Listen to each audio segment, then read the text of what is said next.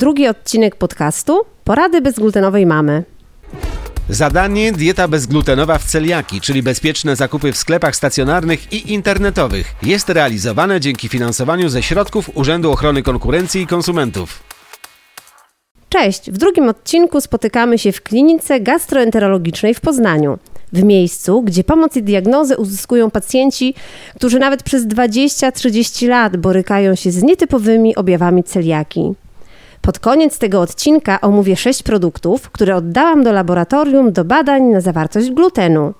Jeśli jesteście ciekawi wyniku badań wszystkich 33 produktów, które wysłałam do laboratorium w ramach projektu realizowanego z Łokik, uważnie słuchajcie odcinków od pierwszego do piątego, a potem wielu innych, gdyż zamierzam nieustannie tropić gluten na naszym rynku. Porady bezglutenowej mamy. Moim gościem jest lekarz, specjalista od lat zajmujący się tą chorobą. Witam serdecznie panią doktor habilitowaną nauk medycznych, panią Iwonę Krele-Kaźmierczak. E, dzień dobry, witam państwa bardzo serdecznie. Nazywam się Iwona Krele-Kaźmierczak.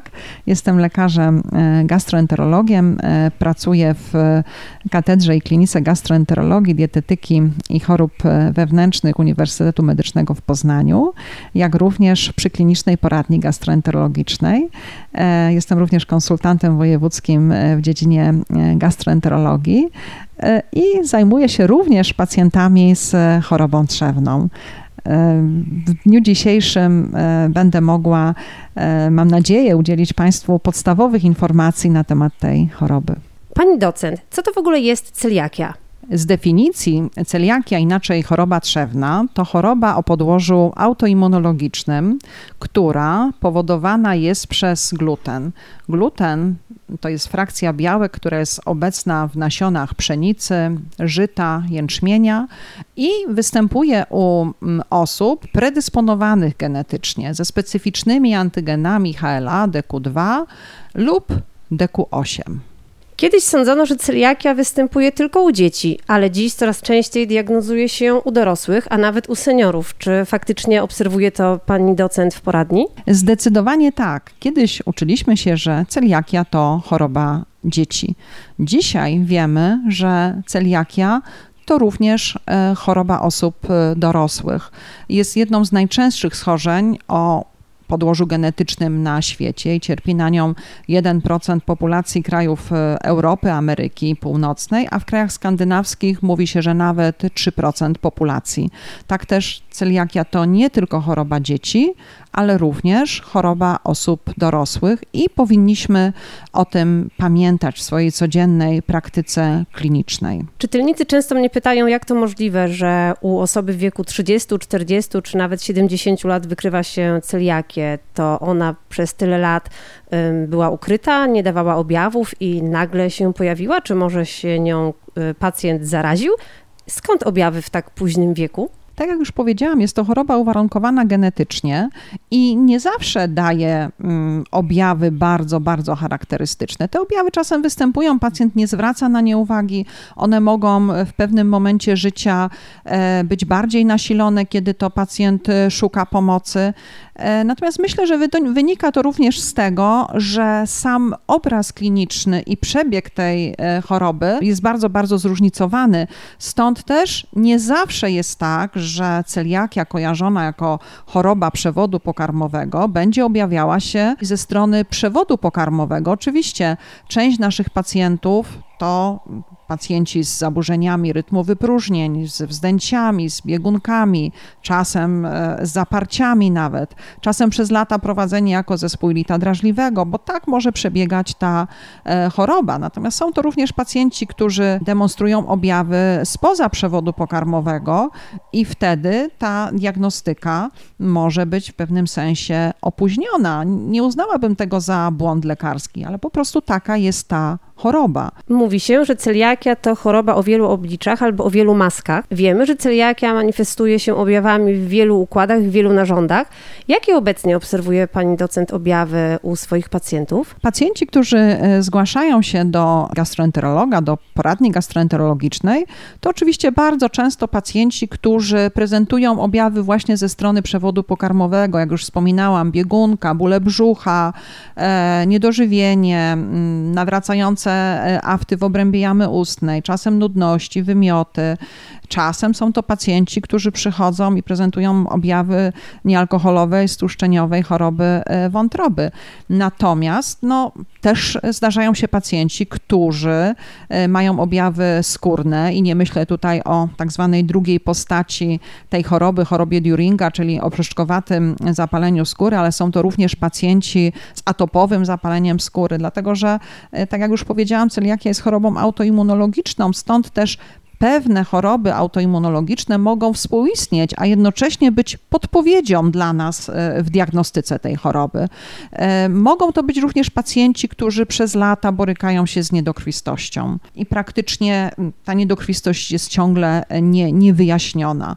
E, mogą to być pacjenci, którzy mają objawy ze strony ośrodkowego układu nerwowego, migrenowe bóle głowy, polineuropatię. Mogą to być wreszcie pacjenci, którzy prezentują daleko posunięte objawy depresji. Pacjenci z osłabieniem siły mięśniowej, z zaburzeniami kostnymi, bo jak wiemy, sama celiakia też może być e, przyczyną e, ubytku masy kostnej albo też no, obniżonego ukształtowania szczytowej masy kostnej. Stąd też czasem jest to pacjent, który trafia do mnie z zaawansowaną osteoporozą, a czasem ze złamaniami kości.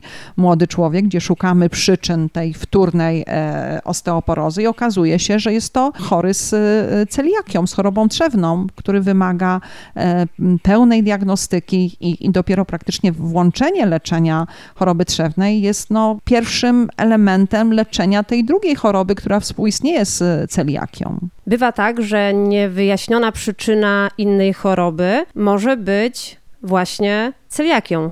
Dokładnie tak się dzieje. E, stąd też należy e, o tej chorobie pamiętać i warto tą diagnostykę u chorego przeprowadzić, bo oczywiście my e, mamy pacjentów, którzy diagnozują się sami i przychodzą czasem już z włączoną dietą bezglutenową, bez diagnostyki. I jest to ogromny błąd.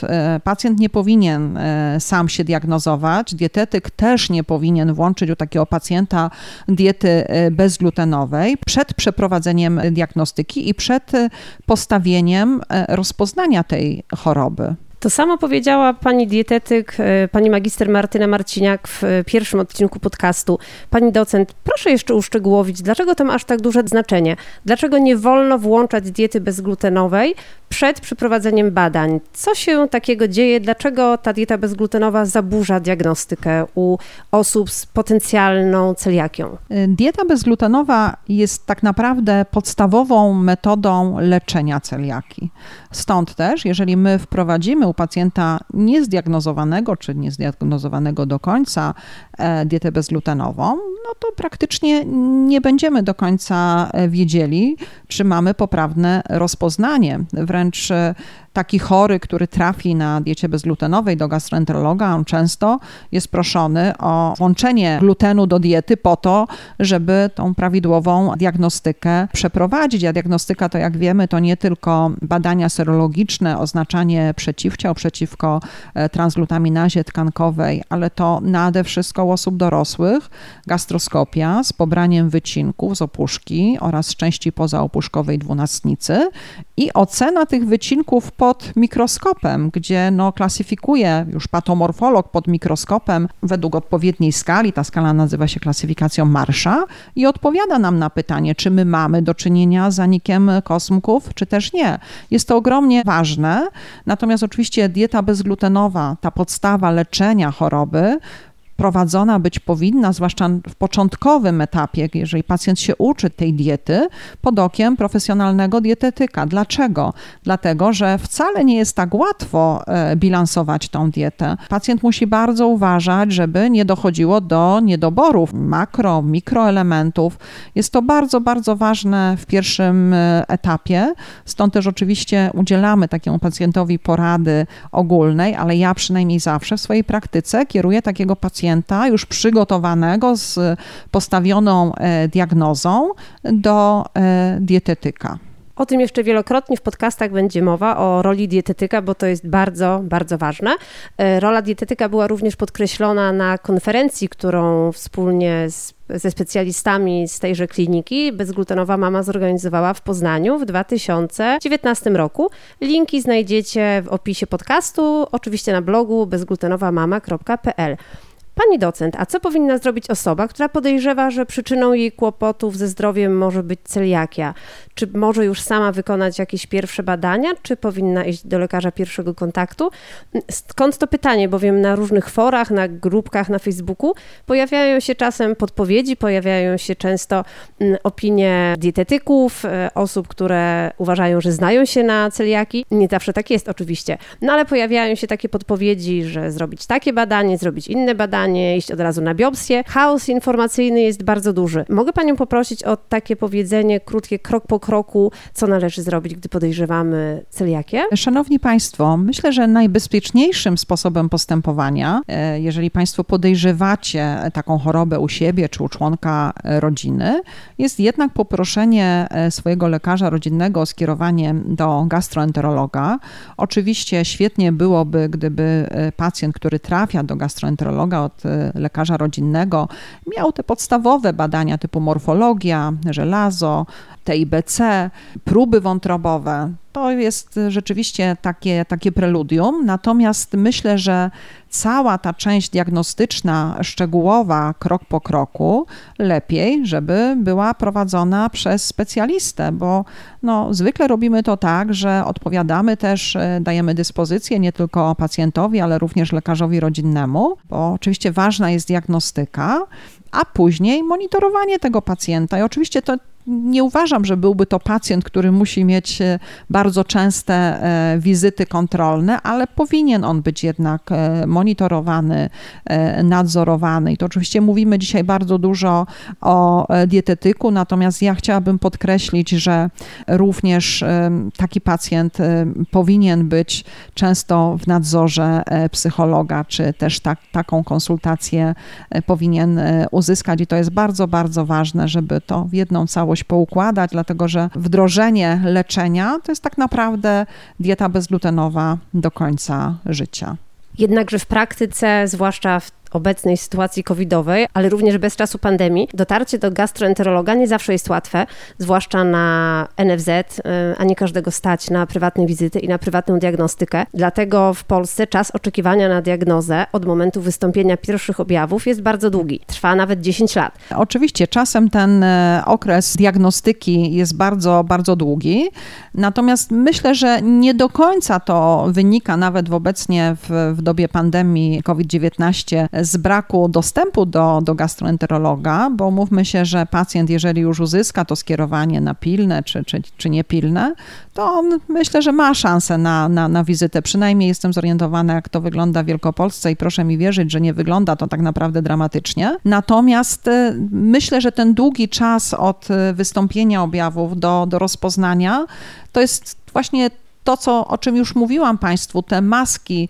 oblicza samej choroby trzewnej, nie zawsze jest to takie, takie proste, żeby mm, pomyśleć o tym, czy pacjent, czy, czy, czy, czy lekarz rodzinny, że my możemy u tego człowieka podejrzewać e, chorobę trzewną. Oczywiście jest łatwiej, jeżeli członkowie rodziny chorują, jeżeli już się słyszało o tej chorobie, e, zapewne tak, natomiast no, ta procedura diagnostyczna może jest łatwiejsza u, u dzieci, gdzie są te objawy typowe ze strony przewodu pokarmowego. Natomiast proszę mi wierzyć, u dorosłych nie zawsze jest to proste i tutaj mogłabym wyliczać pacjentów, którzy utkwili mi w pamięci, których konsultowałam na, na oddziale na przykład dermatologii. Okazało się, że, że oni mieli chorobę trzewną i tak naprawdę dojście do tej diagnozy u człowieka, który ma lat 60 wcale nie było trudne, bo w rodzinie ktoś chorował, ale i pacjent nawet miał świadomość, że może tak być, natomiast do tej diagnostyki nie było, nie było przeprowadzonej. Musimy pamiętać, że, że taka choroba e, istnieje, że może wystąpić w populacji, że wcale nie jest rzadka i należy o niej myśleć. Natomiast myślę, że ta świadomość na temat występowania choroby trzewnej już jest bardzo, bardzo duża. Natomiast no, część osób to co już powiedziałam, mm, przechodzi na dietę bezglutenową samoistnie, bez przeprowadzenia diagnostyki i to, to uznajemy za, za bardzo duży błąd. Porady bezglutenowej mamy. Pani docent, porozmawiałyśmy o diagnostyce, porozmawiałyśmy o celiaki, o wielości masek, ale myślę, że naszych słuchaczy może bardzo zainteresować sam przebieg celiaki w organizmie. Co tak naprawdę ten gluten robi u osoby, która ma celiakię? Co się dzieje w jelicie cienkim? Co się dzieje w całym organizmie osoby, która ma celiakię i jeszcze o tym nie wie? Tak jak już Państwu powiedziałam, czynnikiem sprawczym tej e, choroby jest gluten. Pod wpływem glutenu dochodzi w organizmie do wytwarzania swoistych przeciwciał, między innymi przeciwciał przeciwko transglutaminazie tkankowej drugiej, przeciwciał przeciwendomyzjalnym, jak również e, przeciwko deaminowanym peptydom e, gliadyny i te właśnie przeciwciała są odpowiedzialne między innymi za e, wystąpienie autoimmunologicznej reakcji, prowadzi to do reakcji zapalnej, ostatecznie prowadząc do zaniku kosmków błony śluzowej jelita cienkiego. W momencie, gdy mamy mm, zanik kosmków błony śluzowej jelita cienkiego w przebiegu tej choroby, dochodzi do upośledzonego wchłaniania poszczególnych e, składników pokarmowych, nie tylko niedożywienia, e, najczęściej białkowego, ale również e, do upośledzonego wchłaniania makro, mikroelementów, witamin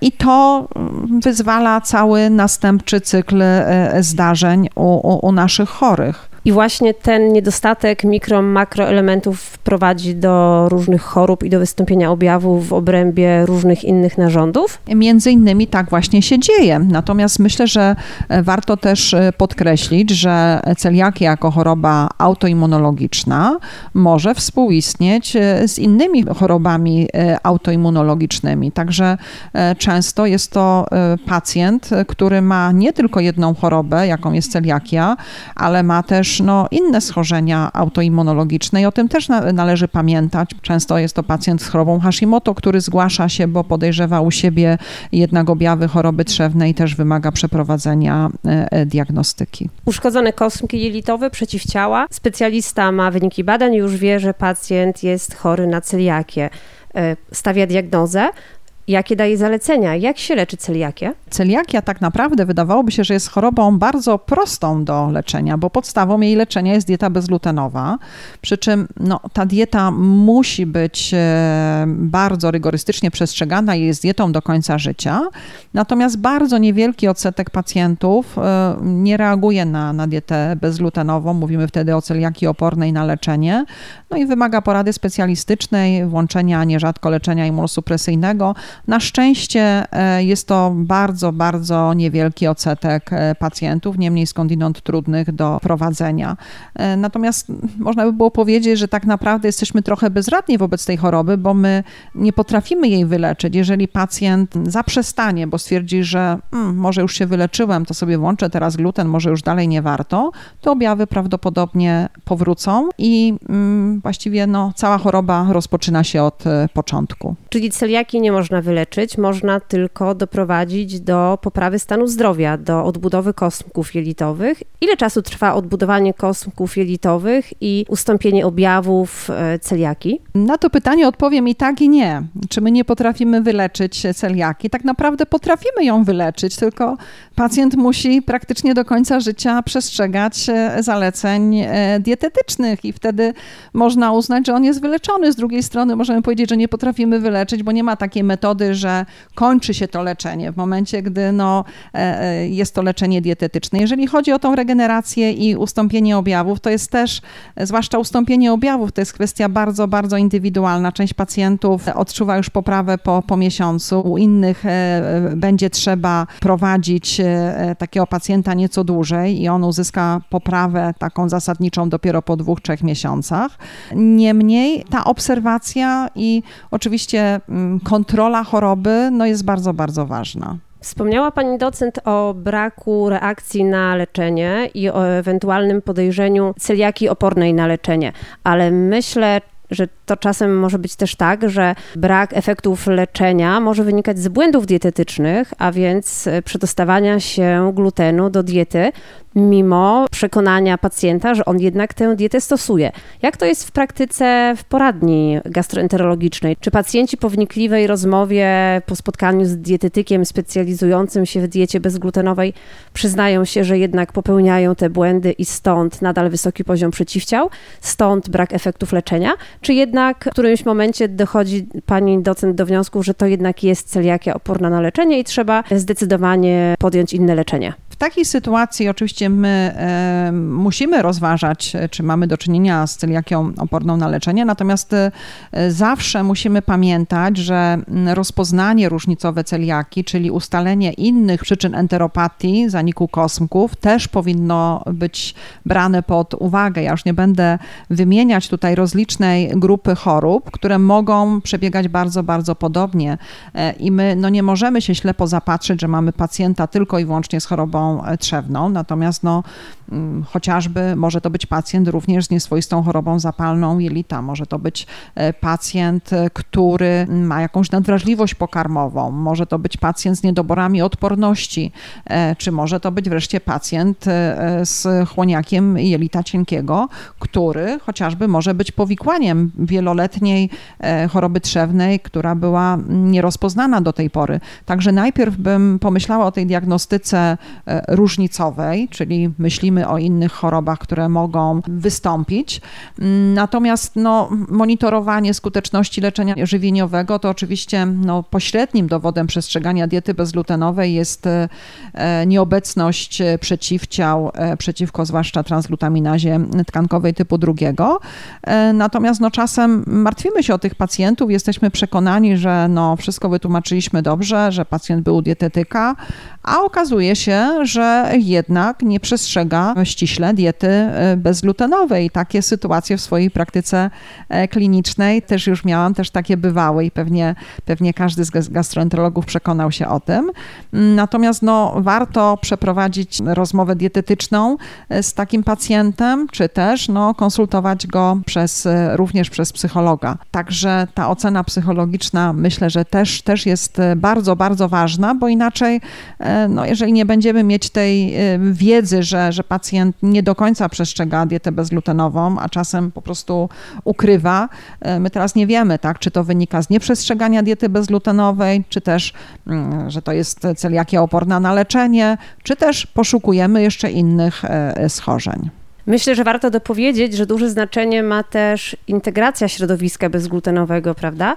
Spotkania w gronie osób na diecie bezglutenowej, takie wsparcie osób, które też się borykają z dietą i mogą sobie wzajemnie udzielać porad wskazówek, informacji dotyczących stosowania diety, wspierać się po prostu, prawda? To jest e, bardzo ważne. Zapewne obserwowała to pani docent na Dniu Diety Bezglutenowej w Lesznie, na konferencji dla pacjentów w Poznaniu. To jest bardzo ważne, e, to co pani Marta Krzanowska-Sołtysiak podkreśla w tej chwili, dlatego, e, że e, taki pacjent z nowym rozpoznaniem, on, on nie ma wiedzy, często oczywiście chciałby tą wiedzę nabyć, chciałby też no, mieć świadomość, że nie jest jedyny i my, ja przynajmniej często tak robię, że wręcz odsyłam do, do naszych wykładów, które miały miejsce, zapraszam tych pacjentów na, na te wspaniałe pikniki, które pani Marta w Lesznie organizuje, organizuje i bardzo nam tego w tej chwili brakuje, e, zwłaszcza w dobie pandemii, gdzie pewne wydarzenia musiały być odwołane i już jesteśmy pewnie zmęczeni tymi online'owymi e, kursami, konferencjami, szkoleniami. Natomiast e, myślę, że w perspektywie czasu, jeżeli pandemia nam nie pozwoli, to pewnie będę namawiała panią Martę Krzanowską-Sołtysiak również na, na taką formę, bo ona jest bardzo, bardzo potrzebna, zwłaszcza dla tych pacjentów z nowym rozpoznaniem, a ciągle takich mamy, jak również dla tych pacjentów, którzy sobie pewne rzeczy odtwarzają, przypominają, także ta integracja jest niezmiernie, niezmiernie ważna. Co więcej, czasem jeżeli pacjent jest bardzo świadomy i zorientowany, to on nierzadko widzi u, u kogoś ze znajomych i przysyła e, do, do, do diagnostyki no i bardzo dobrze, że tak się dzieje. Myślę, że to jest bardzo, bardzo e, cenne, oby tylko nasi pacjenci czerpali tą wiedzę z wiarygodnych, dobrych, e, profesjonalnych źródeł. Przeszkadza nam telefon, ale to jest e, ważny telefon, także robimy malutką przerwę, bo jesteśmy w gabinecie w poradni gastroenterologicznej. Porady bezglutenowej mamy. Pani docent, fakt nieprzestrzegania diety bezglutenowej łatwo sprawdzić badaniami krwi. E, wystarczy zbadać poziom przeciwciał przeciwko transglutaminazie tkankowej, ale niektórzy pacjenci są przekonani, że również należy kontrolnie raz na rok, raz na dwa lata wykonywać gastroskopię wraz z pobraniem wycinków. Czy to jest faktycznie konieczne? Takiej konieczności nie ma. O tym e, też zdecyduje e, lekarz prowadzący. E, nie ma mm, takich zaleceń w standardzie postępowania. Natomiast oczywiście u części pacjentów my wykonujemy gastroskopię, niekoniecznie nazwałabym je kontrolnymi, no bo jeżeli pacjent miewa dolegliwości, chociażby inne typu choroby mm, refluksowej, czy tak zwane objawy alarmowe, które sugerują nam wystąpienie innej choroby górnego odcinka przewodu pokarmowego, to ta gastroskopia powinna być wykonywana. Natomiast y, rutynowo nie ma takich zaleceń. Natomiast y, postawienie rozpoznania i mm, unikanie powikłań myślę, że jest bardzo, bardzo ważne, dlatego że e, dieta bezglutenowa jak gdyby niweluje wystąpienie powikłań. Co się dzieje, gdy pacjent nie przestrzega diety bezglutenowej, gdy pozwala sobie raz po raz na małe grzeszki, nie ma objawów, więc jest przekonany, że nic strasznego się nie dzieje? Lub też co się dzieje, gdy pacjent przez długi czas czeka na diagnozę, a więc zmiany w obrębie jelita cienkiego i innych narządów postępują, Jakie mogą być powikłania takiego stanu rzeczy? Oczywiście e, tych powikłań może być bardzo, bardzo wiele, natomiast e, związek między celiakią a występowaniem tych e, powikłań był przedmiotem licznych badań. To, co wiemy na pewno, to to, że mm, celiakia wiąże się ze zwiększonym ryzykiem występowania chłoniaka jelita cienkiego.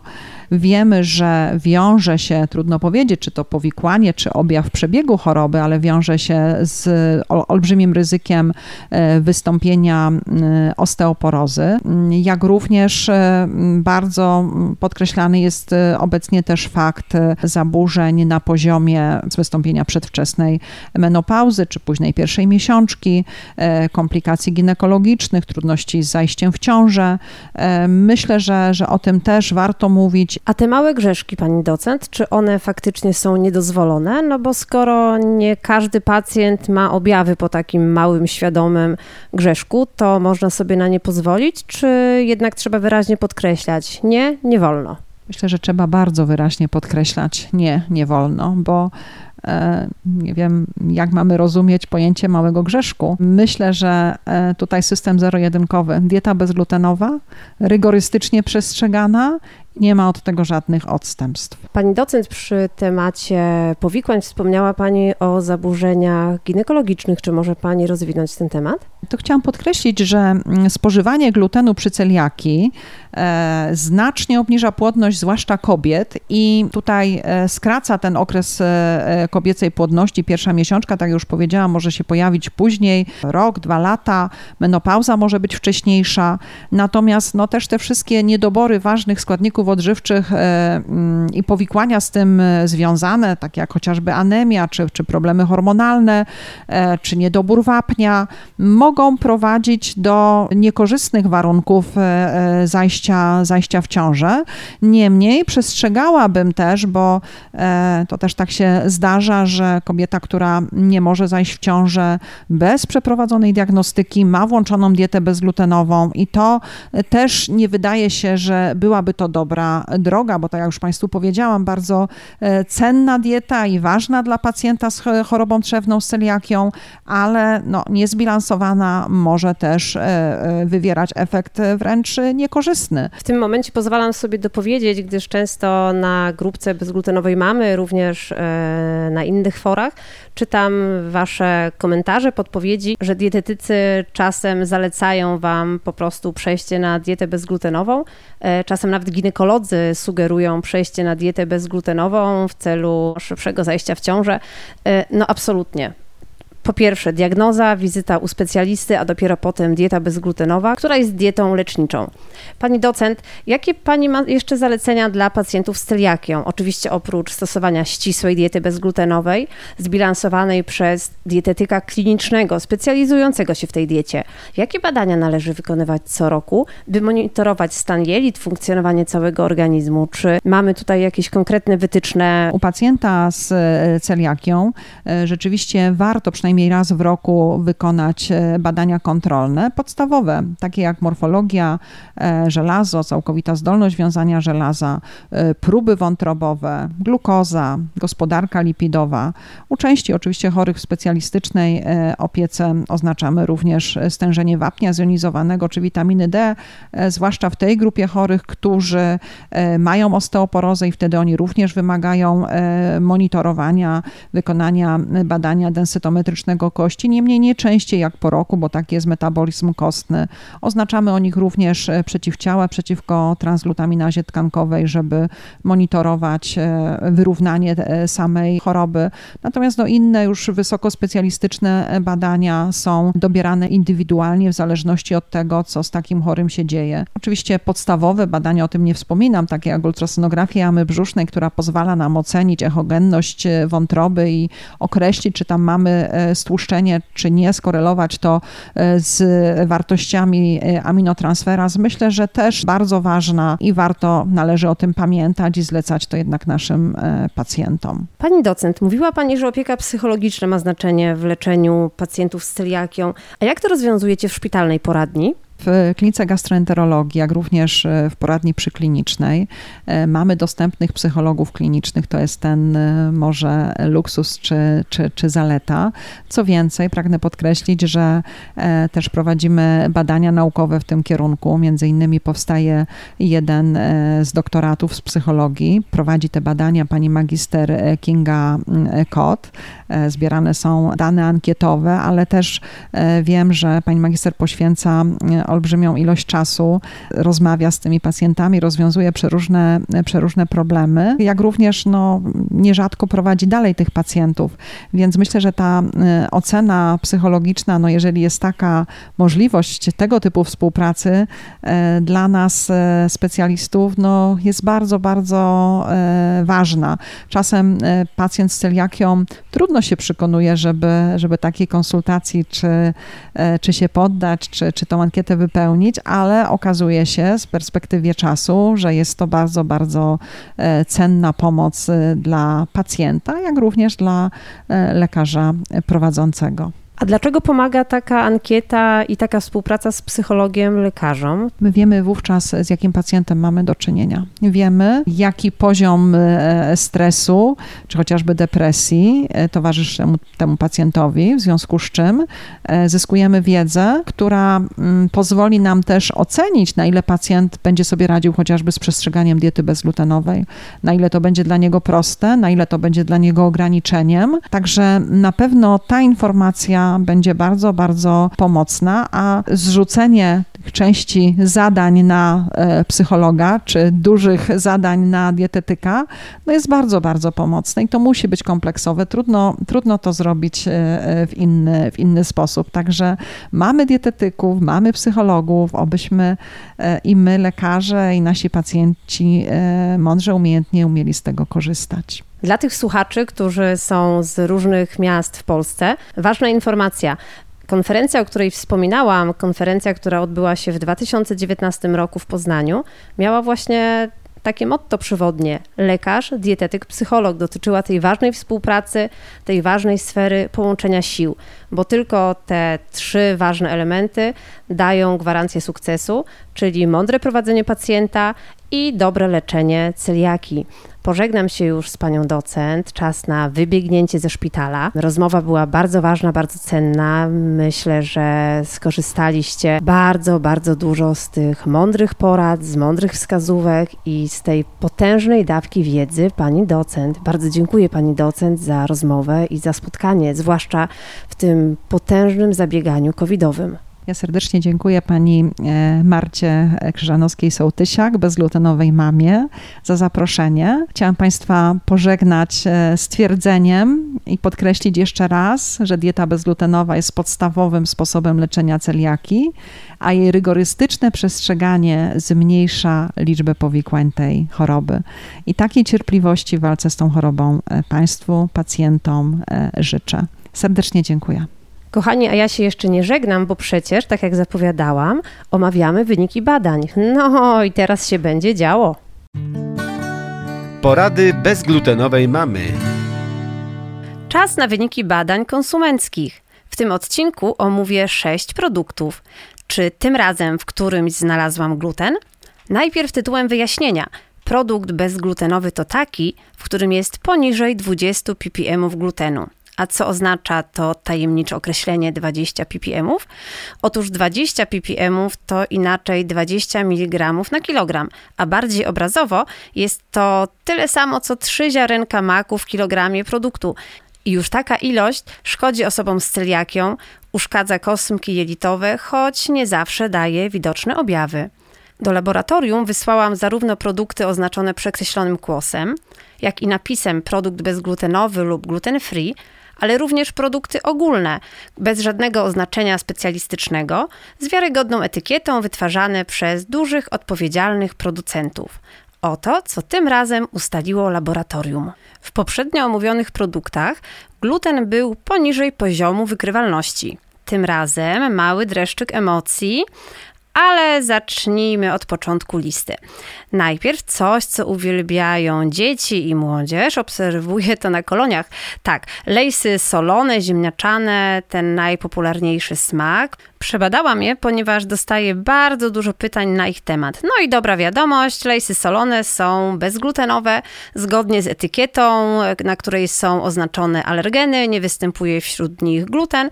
No i badania to potwierdziły, w lejsach solonych, tych zwykłych, glutenu nie ma. Kolejnym produktem jest sos rybny House of Asia. Jest on opisany jako produkt naturalnie bezglutenowy. Glutenu w nim faktycznie laboratorium nie wykryło, a ten sos przyda Wam się do przygotowania bardzo pysznych potraw, o których będzie mowa w kolejnym, trzecim odcinku. Przebadałam również jaglanki z czekoladą marki Natur Avena są opisane jako bezglutenowe i faktycznie mm, laboratorium nie znalazło w nich glutenu. Kolejnym produktem jest polędwica wieprzowa parzona marki Peacock, to jest marka własna Lidla. Y, polędwica ta jest oznaczona przekreślonym kłosem stworzonym przez e, tę sieć. Tam nie znaleziono również glutenu, czyli opis jest zgodny ze stanem faktycznym. Przebadałam również karmelki kawowe marki Pszczółka. Te karmelki o tym smaku, jak również o paru innych smakach, pojawiły się ostatnio e, na jednej ze stacji benzynowych. Y, dlatego dostawałam też sporo zapytań na ten temat. Y, te karmelki są opisane jako produkt bezglutenowy, podobnie jak wiele innych rodzajów cukierków y, tej marki. No i dobra wiadomość, faktycznie tutaj glutenu również nie ma. No i na koniec szósty produkt. Mąka owsiana marki Radis Bix, opisana jako mąka owsiana bezglutenowa. Tutaj uwaga, laboratorium znalazło 16 ppm glutenu. I uwaga, zgodnie z tym, co powiedziałam na początku, produkt bezglutenowy to taki, który zawiera poniżej 20 ppm, także tutaj się mieścimy oczywiście, tak? Bo 16 to jest ciągle poniżej 20 ppm, więc produkt jest zgodny z opisem na etykiecie. Jednakże takie 16 ppm już daje wskazówkę, że producent powinien zwrócić uwagę, że zbliża się do tej górnej granicy i powinien znaleźć przyczynę takiego stanu rzeczy, bo możliwe, że w kolejnej partii będzie tego glutenu znacznie więcej. Także badanie zostanie przesłane do producenta, tak aby zwrócił uwagę, gdzie się kryje potencjalne źródło zanieczyszczeń i dlaczego zbliża się niebezpiecznie do tej granicy. Badania produktów e, wykonało laboratorium akredytowane Nuskana pod Poznaniem, a wszystkie wyniki są zamieszczone na moim blogu w zakładce zakupy, e, w takiej też kolejnej zakładce badania produktów e, bezglutenowych. Zaglądajcie tam często. Znajdują się tam zarówno badania przeprowadzone w ramach obecnego projektu konsumenckiego, jak również wcześniej przebadane przeze mnie produkty. Zaglądajcie tam często. A teraz żegnam się z Wami bardzo serdecznie. Słyszymy się w następnym odcinku, który, już to zapowiadam, będzie bardzo, bardzo smaczny. Cześć i do usłyszenia. Porady bezglutenowej mamy. Zadanie dieta bezglutenowa w celiaki, czyli bezpieczne zakupy w sklepach stacjonarnych i internetowych, jest realizowane dzięki finansowaniu ze środków Urzędu Ochrony Konkurencji i Konsumentów.